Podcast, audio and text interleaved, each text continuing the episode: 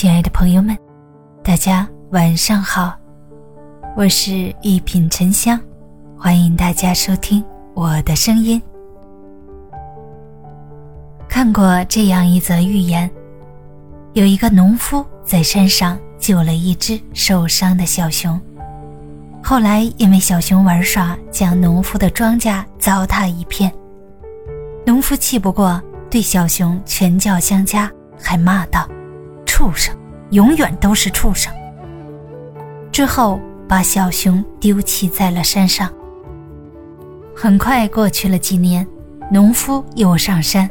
遇到一只老虎，农夫非常害怕，绝望时，一大熊拼命将老虎赶走。得救的农夫认出是自己扔掉的小熊，感动地说道：“你真好，跟我回家吧。之前打你的地方还疼吗？”熊黯然神伤地答道：“伤口早就不疼了，可是你说的那些话，还是令人心疼。”说完，就头也不回的走了。语言是一种听见入心的洪荒之力。人生一世，把话说好，只需要做好这三点：话不急，音不高，气不盛。如此一来，天地皆宽，事半功倍。话不急，以理服人。《弟子规》中写道：“事服人。”心不然，理服人方无言。如果仗势逼人，对方难免口服心不服。只有以理服人，才能让别人无话可说。生而为人，说话要讲究方式方法，三思而后说，绝不可信口开河，更不能疾言厉色。音不高，以情感人。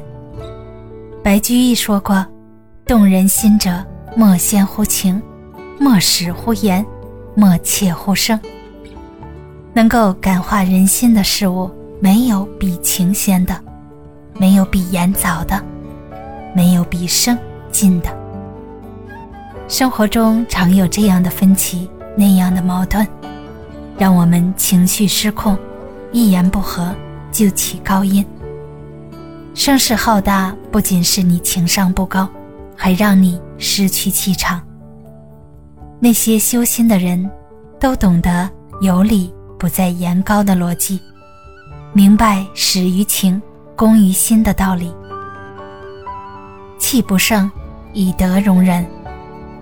老子说：“上士闻道，勤而行之；下士闻道，大笑之。”意思是上等人听到笃定实行，下等人听到大声嘲笑。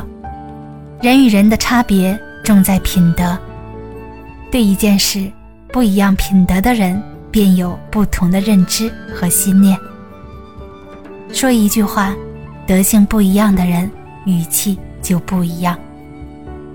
很多时候，一个人怎样说话，就代表是怎样的人。正所谓德者同于德，失者同于失。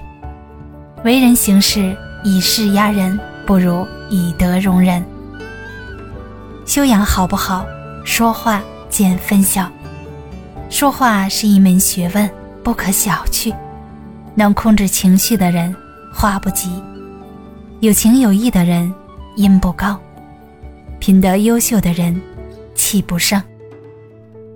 大家好，我是沉香，祝你晚安，好眠，咱们下期节目见。